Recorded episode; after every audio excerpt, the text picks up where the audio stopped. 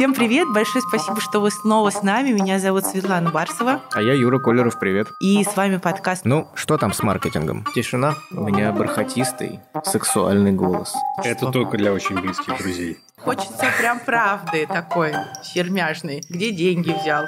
Для мужчины правильный выбор женщины – это половина успеха. Надо что-то менять. Есть время сомневаться, а есть время делать. Была мысль, типа, никто ничего не покупает, наверное, я ошибся, и надо сворачивать. Ты не сможешь вот просто тупо рассчитаться вот так вот за один день со всеми долгами, тебе просто нужно довести это до конца. На плаву друзья с деньгами Ну, помогают нет, держаться компании. Если... Плюс а, 3 миллиона. Все сказали, ладно, до, до свидания. Ты адреналиновый наркоман? Жить нужно для того, чтобы вырасти в свою полную меру. Поехали? Го. Спроси меня ты. Свет, ты москвичка?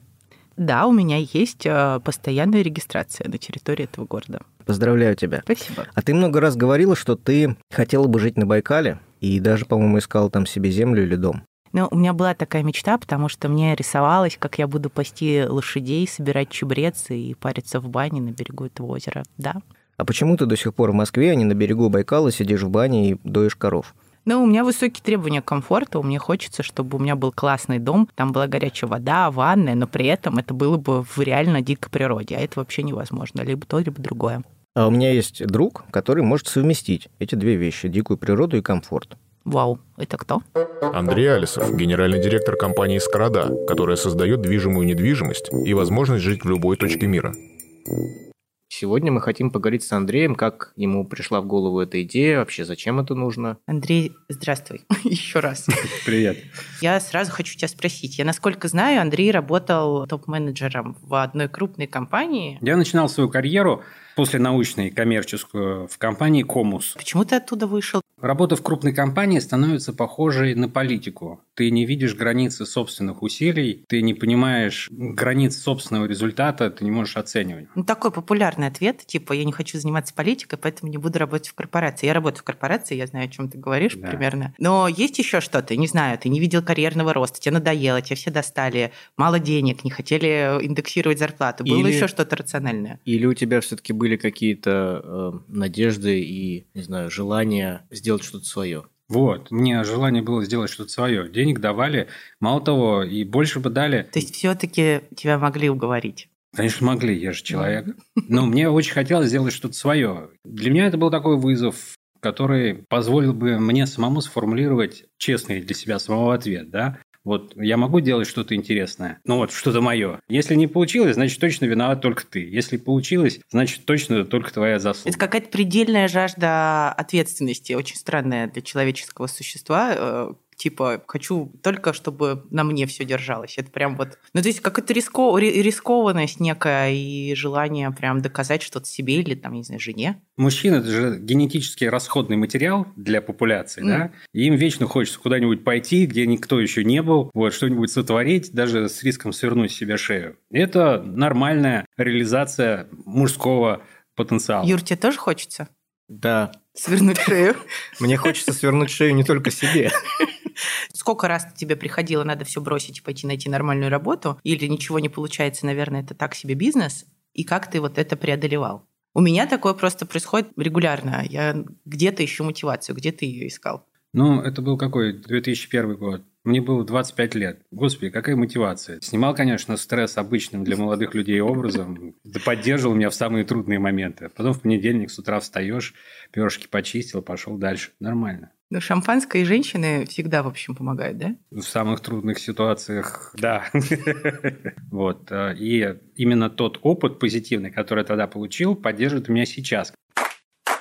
Как случились дома? Году в 2013 мне пришла в голову идея восполнить определенный вакуум на рынке в части мобильной автономной среды для жизни. А человеческим языком ты когда себя это называл? Я боюсь, Андрей Юрьевич так и называл. Ты типа проснулся утром, не восполнить ли вакуум мобильной автономной среды для жизни, подумал. Да. Нет, началось все не утром, а вечером. Мы сидели а, с моей женой Варварой на берегу а, реки Аки, возле костра. А на другой стороне был такой крутой берег, сосны стояли, ну, просто мечта. Вот, а, для такой уединенной жизни на берегу реки. Я сам и жена моя мы ощущаем недостаток большой воды в обычной жизни. Сидим и размечтался я, глядя на противоположный берег, говорю, здорово было бы вот здесь пожить. Представляешь, вот река, тут ну, яхту сесть и уплыть. Каждая река впадает в море. Ты представляешь, это целая бездна возможностей и красоты. Женщины вообще более здравомыслящие существа. Это правда. А моя жена в особенности. А, и она привычным образом пытается уравновесить мои фантазии и говорит, представляешь себя, сколько усилий потребует строительство нового дома здесь. Здесь же нет коммуникаций, здесь нет электричества. А я как бы вцепился вот в эту тему, говорю, нет, это можно решить так, это эдак. То есть ты уже как инженер начал в этот момент да, мыслить? Да, конечно. Здесь она нормально челленджит, а Андрей в этот момент придумывает уже инженерные системы. То есть супруга Андрея не просто здравомыслящая женщина, но она еще и хороший менеджер. И коуч. мотива... и коуч. коуч, Это да, коуч, коуч. да. Да, извините. И вот в процессе этого коуча а, у меня сформулировался определенный продукт, первые наброски. Что это должно быть модульно, из кусочков собрали, это должно быть как-то автономно, что привезли, поставили. Слушай, ну интересно, это означает, что все-таки в тебе вот это предпринимательство, оно с самого начала есть, при том, что ты сказал, что первая твоя карьера, она все-таки научная. Она скорее не состоялась э, как научная. Ага. То есть Наверное, она... из-за предпринимательства все-таки. В рамках практики после института я работал в научной группе в Институте космических исследований. Мы делали прибор для поиска воды на Марсе. И наш э, спутник упал. Тебя не убьют, когда ты выйдешь сейчас отсюда за вот то, что ты сейчас Нет, сказал? Ага. надеюсь.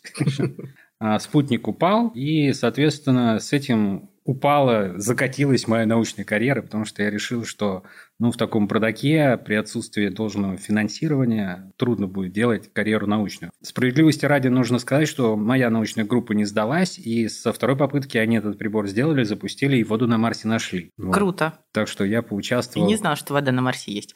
Да. Класс. Давай к домам. Мне кажется, мы все там, условно говоря, сидя на берегу Оки э, с женой или с мужем или с кем-то близким, мечтаем о каких-то вещах. Сколько раз я произнесла за свою жизнь, на Байкале было бы здорово, вот открыть бы здесь ретритный центр и заниматься бы йогой. Такое красивое место, дикое, отшельники, все как положено. Но между тем, что я это произношу, реально что-то для этого сделать, пропасть. Мне кажется, ну, может быть, я ошибаюсь, что у большинства людей такая история. Мечтать о чем угодно, но вот между мечтой и делом, ну, реально может вот этот вот путь никогда не пройти человек. Как у тебя это произошло? Вот что случилось? Прежде чем я отвечу на этот вопрос, я хотел бы попросить тебя сформулировать, а как ты считаешь, что стоит между твоей мечтой и попыткой ее реализации, между действием? Я знаю, страх. Ага. Ну, у меня это страх. Где я возьму деньги, на что я буду жить? У большинства это еще лень какая-то. Ну, то есть нежелание оторвать задницу от стула и что-то сделать. Так, а у тебя что стояло между мечтой и действием? Конечно, и страх, и лень, они стояли у меня. Страх – это, мне кажется, типичная женская реакция на, вот, на этот вызов. Лень – типичная мужская реакция. Да, Мужчина привычно экономить силы, а женщина боится потерять имеющиеся. Это наши как бы гендерные роли. Настольной книгой мы вот тогда в 2000-е годы, еще до женитьбы, была книга Хагакура «Кодекс самурая». Следуя кодексу самурая, должен жить каждый день как последний, понимая всю его ценность. И, в общем, я как в этом, как и в предыдущих своих проектах, представил, а что будет, если вот, ну, не будет домик, не, не решусь я делать эти дома. Ну, пройдет сколько лет? Пускай много, да, будет мне там, не знаю, 90, может быть, лет. Буду я помирать, лежать и так перебирать свою жизнь. Блин, а вот здоровская была идея с домами. Че же я вот не сделал? Было бы клево. Жалко не попробовал.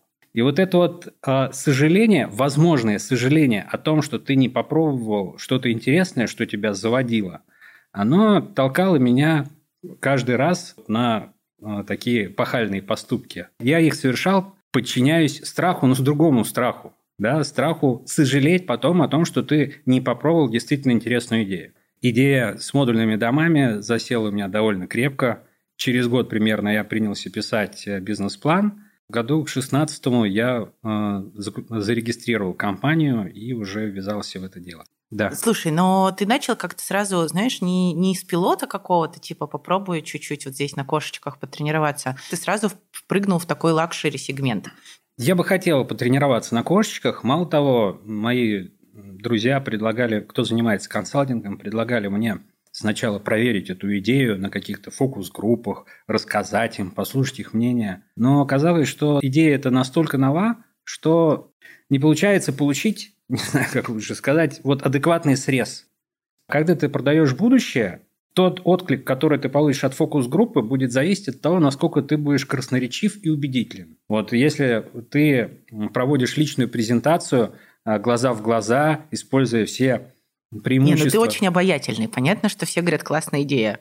Потом ты говоришь 9 миллионов, все таки да ну. Но тогда-то я не говорил 9 миллионов. Я думал, что ну 7? 3, ну 4.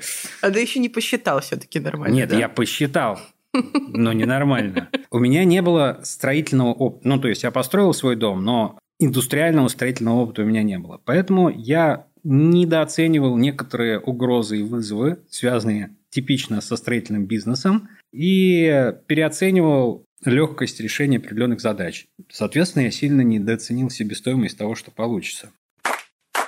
Чем этот дом отличается от любого другого модульного дома? Потому что когда ты слышишь модульное жилье, то ты представляешь себе, не знаю, зодчий сложил из бревен тебе дом за, за месяц. Или бытовку. Или, или да, или контейнер. Контейнер ближе к тому, что представляют, когда говорят о модульном доме. Я сформулировал основную идею этого бизнеса как предложение заказчику комфортной, автономной и мобильной среды для жизни и работы. Здесь каждое слово значимое. То есть ты можешь поставить себе комфортную среду для жизни, например, в том месте, где нет ничего. Ни водоснабжения, ни канализации, ни электроэнергии. Но чем это от дома на колесах отличается, Кей? Ты тоже можешь сесть на, в дом на колесах, поехать куда угодно и, и жить там. И... В доме на колесах ограниченный запас ресурсов, в смысле воды и канализации в первую очередь.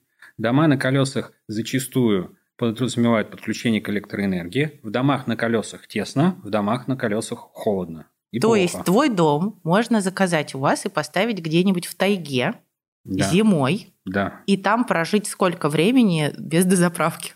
Если рядом течет речка, то, в принципе, ты можешь находиться неограниченно долго в этом месте. Ну, тебе придется что-то использовать как энергоноситель для извлечения тепла. Маленький ядерный газ. реактор? Это не, не простейший вариант, но тоже возможный. Вот человек отвалил за ваш дом. Дальше вы его э, обслуживаете, этот дом. Сколько это стоит? А, для нас э, затраты на обслуживание минимальны. У нас нет в штате людей, которые сами будут приезжать и закачивать воду.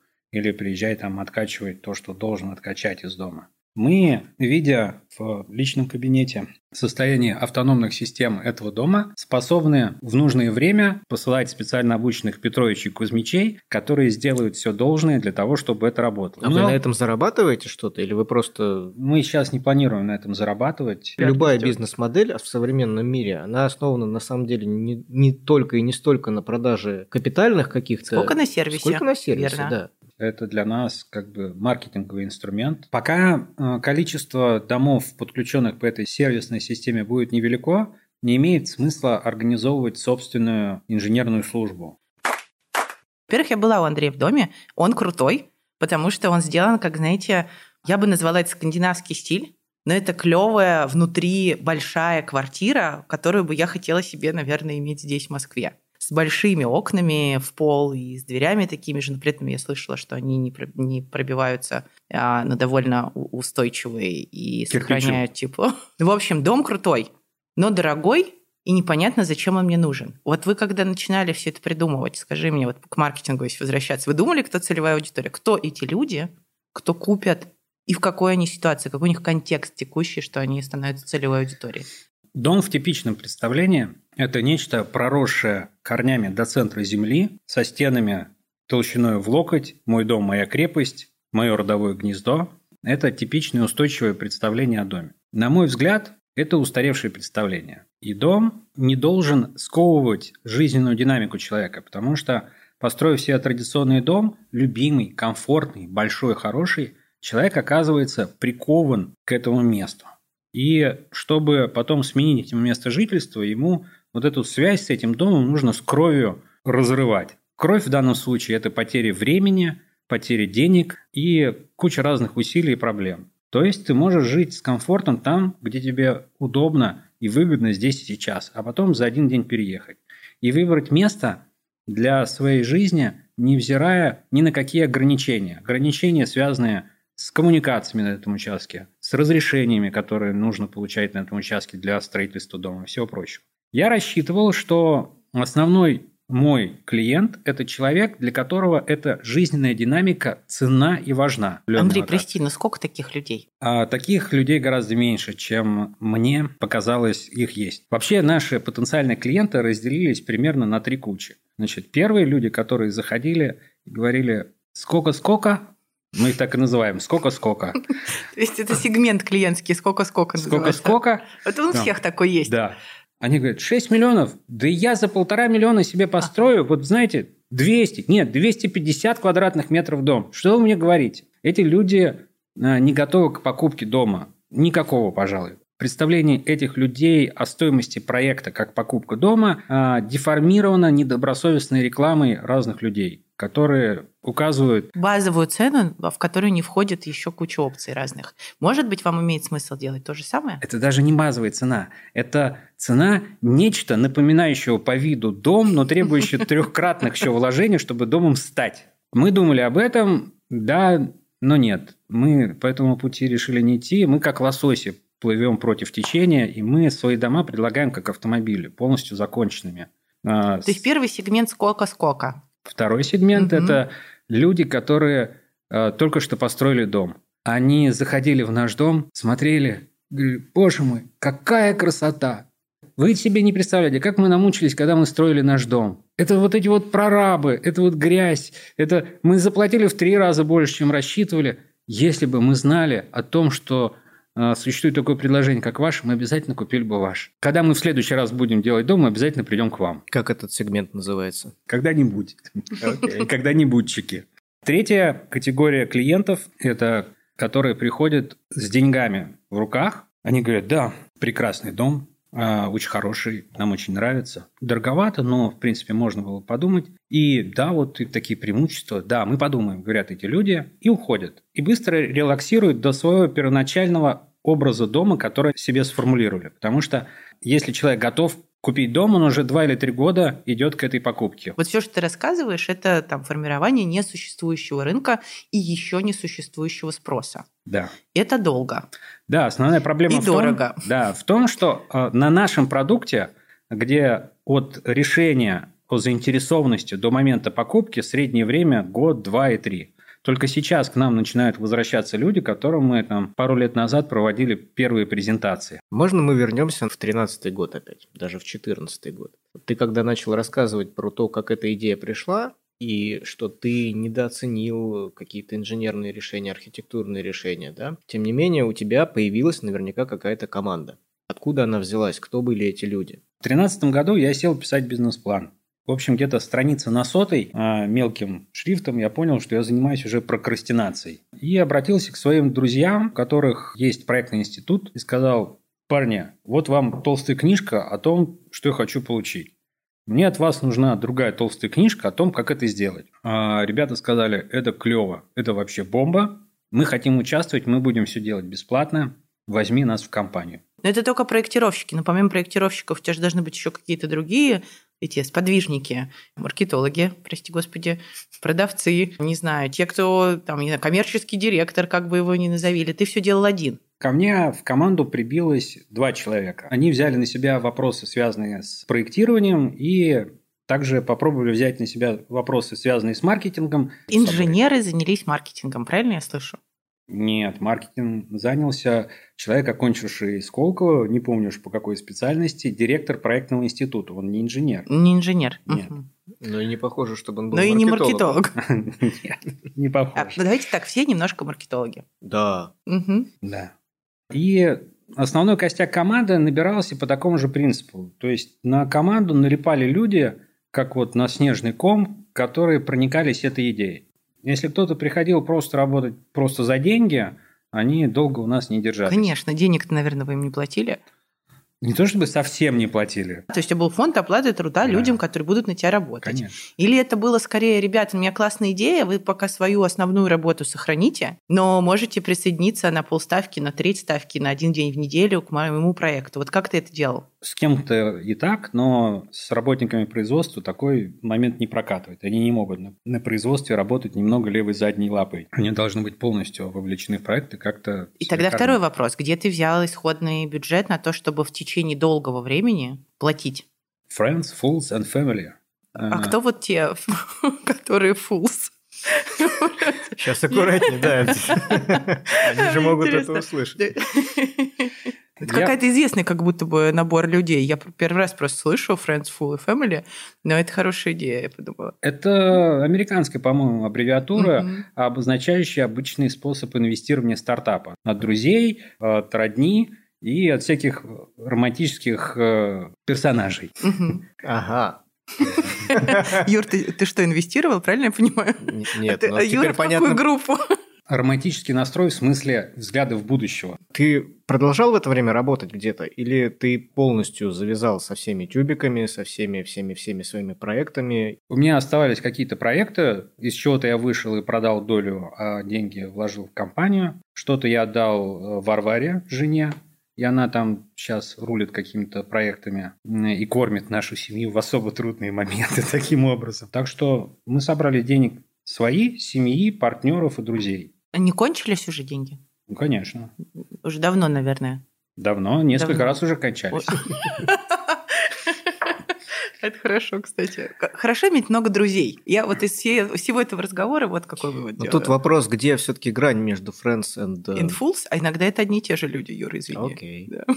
Ну, хорошо. Давайте вернемся к вопросу продвижения все-таки всей этой истории. Резюмируя, романтическая идея, возникшая в твоей голове в 2013 году на берегу Оки, в 2016 превратилась в зарегистрированное предприятие, и в 2020 это работающее предприятие, имеющее некие продажи уже. Вот сейчас то, что вы продаете, окупает ваши затраты. Вы вышли вот в эту точку безубыточности? Или друзья и, и вот все остальные еще нужны? Можно сказать, что в моменте мы себя обеспечиваем. С лета мы 6-7 домов подписали, и они в работе находятся. Какие-то на финальных стадиях сдачи, как какие-то на промежуточных. Эти клиенты, которые подписали эти дома, это физлица, юрлица? То есть какой рынок все-таки вы сформировали? Мы предлагаем эти автономные жилые модули как объекты для инвестиций для физических лиц. Ну, то есть, грубо говоря, это если я куплю такой дом, поставлю его вот на этой там турбазе условно на Алтае, угу. то я буду получать доход, соответственно, с, с этой турбазы. Да. В этом идея. Да. Большинству корпоративных заказчиков ништяки не нужны. Обычный разговор, допустим, с владельцем туристической базы выглядит следующим образом. Парни, ну это вообще класс. Ну, красивый, такой комфортный, такое модульное. Вот мне бы вот на базу таких десяток или полтора поставить ходит вокруг этого объекта на производстве, думает, слушайте, а вот эта автономия ваша классная, довольно много, наверное, стоит. Мне нужно 10 модулей, в каждом своя автономность. Знаете, давайте ее выкинем, эту автономность. Я себе прокопаю коммуникации, нет, я знаю, я там крепко сижу ну, у себя на базе, со всеми договорюсь, турпоток свой знаю, никуда ехать не собираюсь. Еще два круга обойдет вокруг модуля и говорит, слушай, да и мобильность мне, получается, тоже не очень нужна. Я же знаю, что мне нужно. Вот оно пускай там стоит и зарабатывает, и никуда это переносить не буду. Можно как-то еще за счет этого сэкономить? А потом говорит, а если мы от мобильности отказываемся, значит, мы можем и стеночки пошире сделать, и крышу домиком. Они очень быстро приходят идеи к тому, что им нужен просто хороший там, каркасный дом. Можно модульный, но не обязательно мобильный и уж точно не автономный. И я пришел к выводу, что этот функционал нужен для небольшого инвестора, и для него оторванность от какой-то конкретной базы, она обладает определенной ценностью. Но ведь инвестор сам же не будет этот дом перевозить. Ему же надо вложить деньги, дальше этот дом должен приносить ему деньги. Ты дом да. должен поставить на какую-то базу, и вдруг да. оказывается, что там не нужна ни автономность, ни мобильность, ничего такого, что является вашим продуктом. Когда мы говорим персональному инвестору о том, что смотри, мир быстро меняется, Благодаря тому, что стоимость перевозки модулей сведена к минимуму, ты можешь летом их размещать на а, летней локации, у воды, там, где прикольно купаться, рыбу ловить, например. А зимой ты можешь его перемещать на горнолыжный склон. Нет, крутая, на самом деле понятная мотивация. 12-15% годовых вот это просто реальные предложения, которые сейчас существуют, реальные базы. В Подмосковье, на Алтае, куда ты отдаешь свой дом, ты получаешь больше, чем с квартиры, больше, чем с апартаментов, и не имеешь никаких головников, от слова совсем. Хлопоты, связанные с гарантийным обслуживанием дома, с перемещением, мы берем на себя. Сейчас э, для того, чтобы упростить отношения инвестор и управляющая компания, мы предлагаем заключать инвесторам напрямую договоры с этими турбазами, назовем так обобщенно. Не, ну модель классная на самом деле. Мне кажется, она как раз э, во многом суперсовременная такая, потому что вот это трехстороннее сотрудничество, когда у одного есть деньги, у другого продукта, у третьего канал сбыта, по сути, и они между собой объединяются, в общем, вы молодцы. Ну, а расскажи, что-то уже понятное, системное делаете в части маркетинга с домами? Вообще, я из тех безумцев, которые считают, что хороший продукт должен продавать себя сам. То если ты сделал что-то гениальное, то нет, э, не надо хвататься за голову. Я вынужден был сменить это а. представление. Я когда-то исходил из таких предпосылок. А потом ты сменил это на что все-таки надо стараться. Да, мы сначала поставили продукт в локацию, в которой присутствует э, трафик людей, которые способны э, финансово стать нашими клиентами. По итогам я хочу сказать, что эта схема себя не очень показала. То есть люди приходят, заходят, в очередь почему-то не становятся эта продажа вот в этом случае, она очень дорогая получается. Я умею рассказать вдохновленно и воодушевленно почти любому человеку о нашем продукте. И нужно понять, что пока я занимаюсь презентациями в доме, я не занимаюсь управлением, я не занимаюсь там производственными вопросами и финансовыми и разными другими. Мы скоро поняли, что наших собственных усилий недостаточно, привлекли человека, который должен был бы взять на себя работу, связанную с маркетингом, и построили нашу стратегию на физическом трафике и просто пытались по-разному менять подачу нашего дома в этом месте. Это снова сработало не очень хорошо.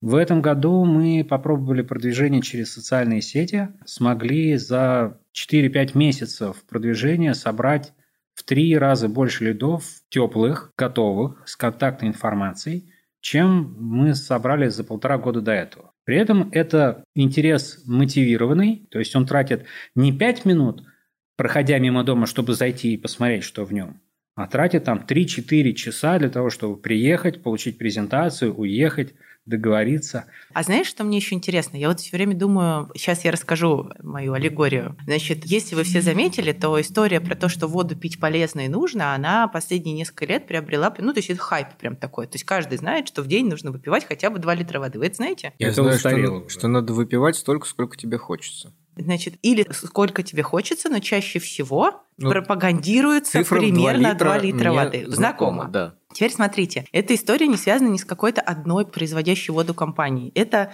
некий хайп или лобби таких производителей, как мне кажется. То есть мне кажется, за всей этой историей с тем, что надо пить много воды, стоит некое объединенное лобби производителей воды. Потому что в итоге э, нам всем внедрено в голову, что воду пить нужно, можно, и хорошо бы пить ее много, ну или хотя бы столько, сколько хочется, но лучше больше. А дальше уже каждый играет там, чей бренд там опередит другой. Что мне кажется, что в создании нового рынка принципиально очень важен момент объединиться с конкурентами в какой-то момент, чтобы поднять в общем уровень осведомленности о том, что условно модульные дома – это круто. А дальше уже соревноваться между собой. Это будут дома с города или каркасные дома, или мобильные дома на колесах, или что угодно. Вот была такая мысль, давайте попробуем этот рынок в общем, этот пирог вырастить сначала, а потом уже его поделить. Или идеи объединиться с какими-то условными конкурентами по такому виду жилью не было. Я не очень верю в какие-то ассоциации. Появились люди, которые пытаются создать ассоциации там, производителей модульных домов. Нам это не очень близко. Но близкое, открытое творческое общение между производителями разного рода модульных решений, на мой взгляд, действительно может быть эффективным. Я имею в виду, конечно, не про ассоциацию как организацию. Я скорее про то, что вот все сели, кто делает дома, и решили, давайте скинемся деньгами. Но я сейчас буду очень примитивно говорить. И пусть целый год во всех каких-то там ключевых изданиях, которые теоретически могут читать люди, которые могут покупать мобильные дома, мы будем продвигать идею того, что мобильный дом – это круто. Простую идею. Как вода – это круто, мобильный дом – это круто. Мобильный дом – это хорошо, потому что раз, два, три, четыре, пять. Чтобы об этом говорили разные люди, блогеры. Кто-то поселился в этой тайге, вел оттуда прямой репортаж. И это не, не работает на какой-то один бренд, это работает в целом на то, чтобы люди приучались к мысли, что жить не обязательно в доме, который пророс корнями в Подмосковье, а можно жить где угодно. А уж потом начинается борьба брендов. Я скорее вот про этот подход. Как это в виде ассоциации это сделано? В виде там все собственники сели, положили на стол пачку денег и пошли там делать эту рекламу. Вот это уже другой вопрос. Очень сложно. А, мне кажется, трудно реализуемо. Все компании, кто находится в стадии бурного развития, работают э, в условиях дефицита ресурсов, потому что основные ресурсы вкладываются в решение технологических задач. Для того, чтобы продвинуть эту идею через какие-то, не знаю, средства массовой информации блогеров, нужно скидываться, я не знаю, по полмиллиона, по миллиону рублей, ну, то есть суммы такие должны быть. Для каждой компании типа моей, например, да, 100 тысяч рублей, вложенные в продвижение в социальные сети, дает 300 лидов. Значит, э, со 100 тысяч 300 с полумиллионов полторы тысячи. Не, это не так работает. У тебя нету полторы тысячи лидов сейчас. Потому что ты их не вырастил еще. Есть. Ну, это предположение.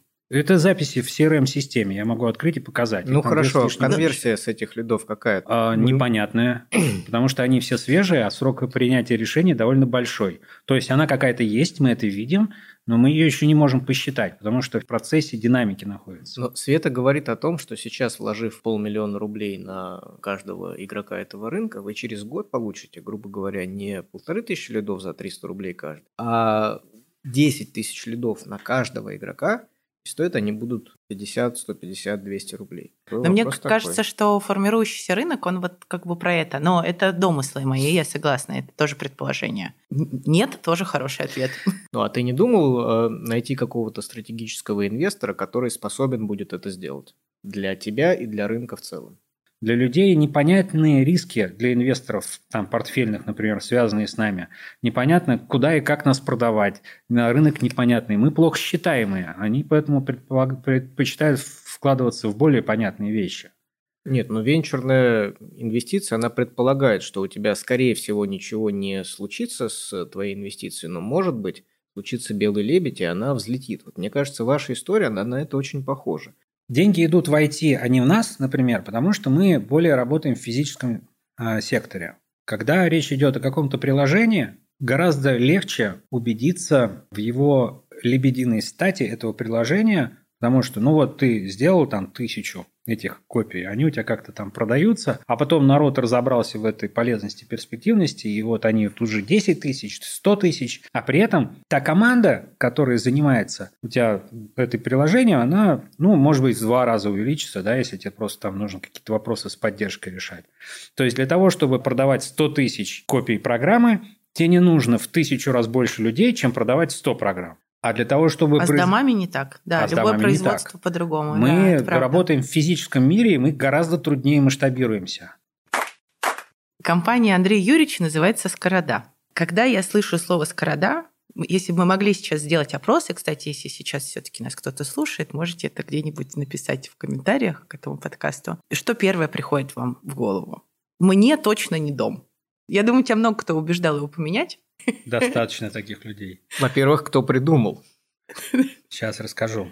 В общем, мы изучили труд, где автор пытался придать, расшифровать какой-то смысл коннотации у разных фонем и сочетаний фонем, слогов, грубо говоря.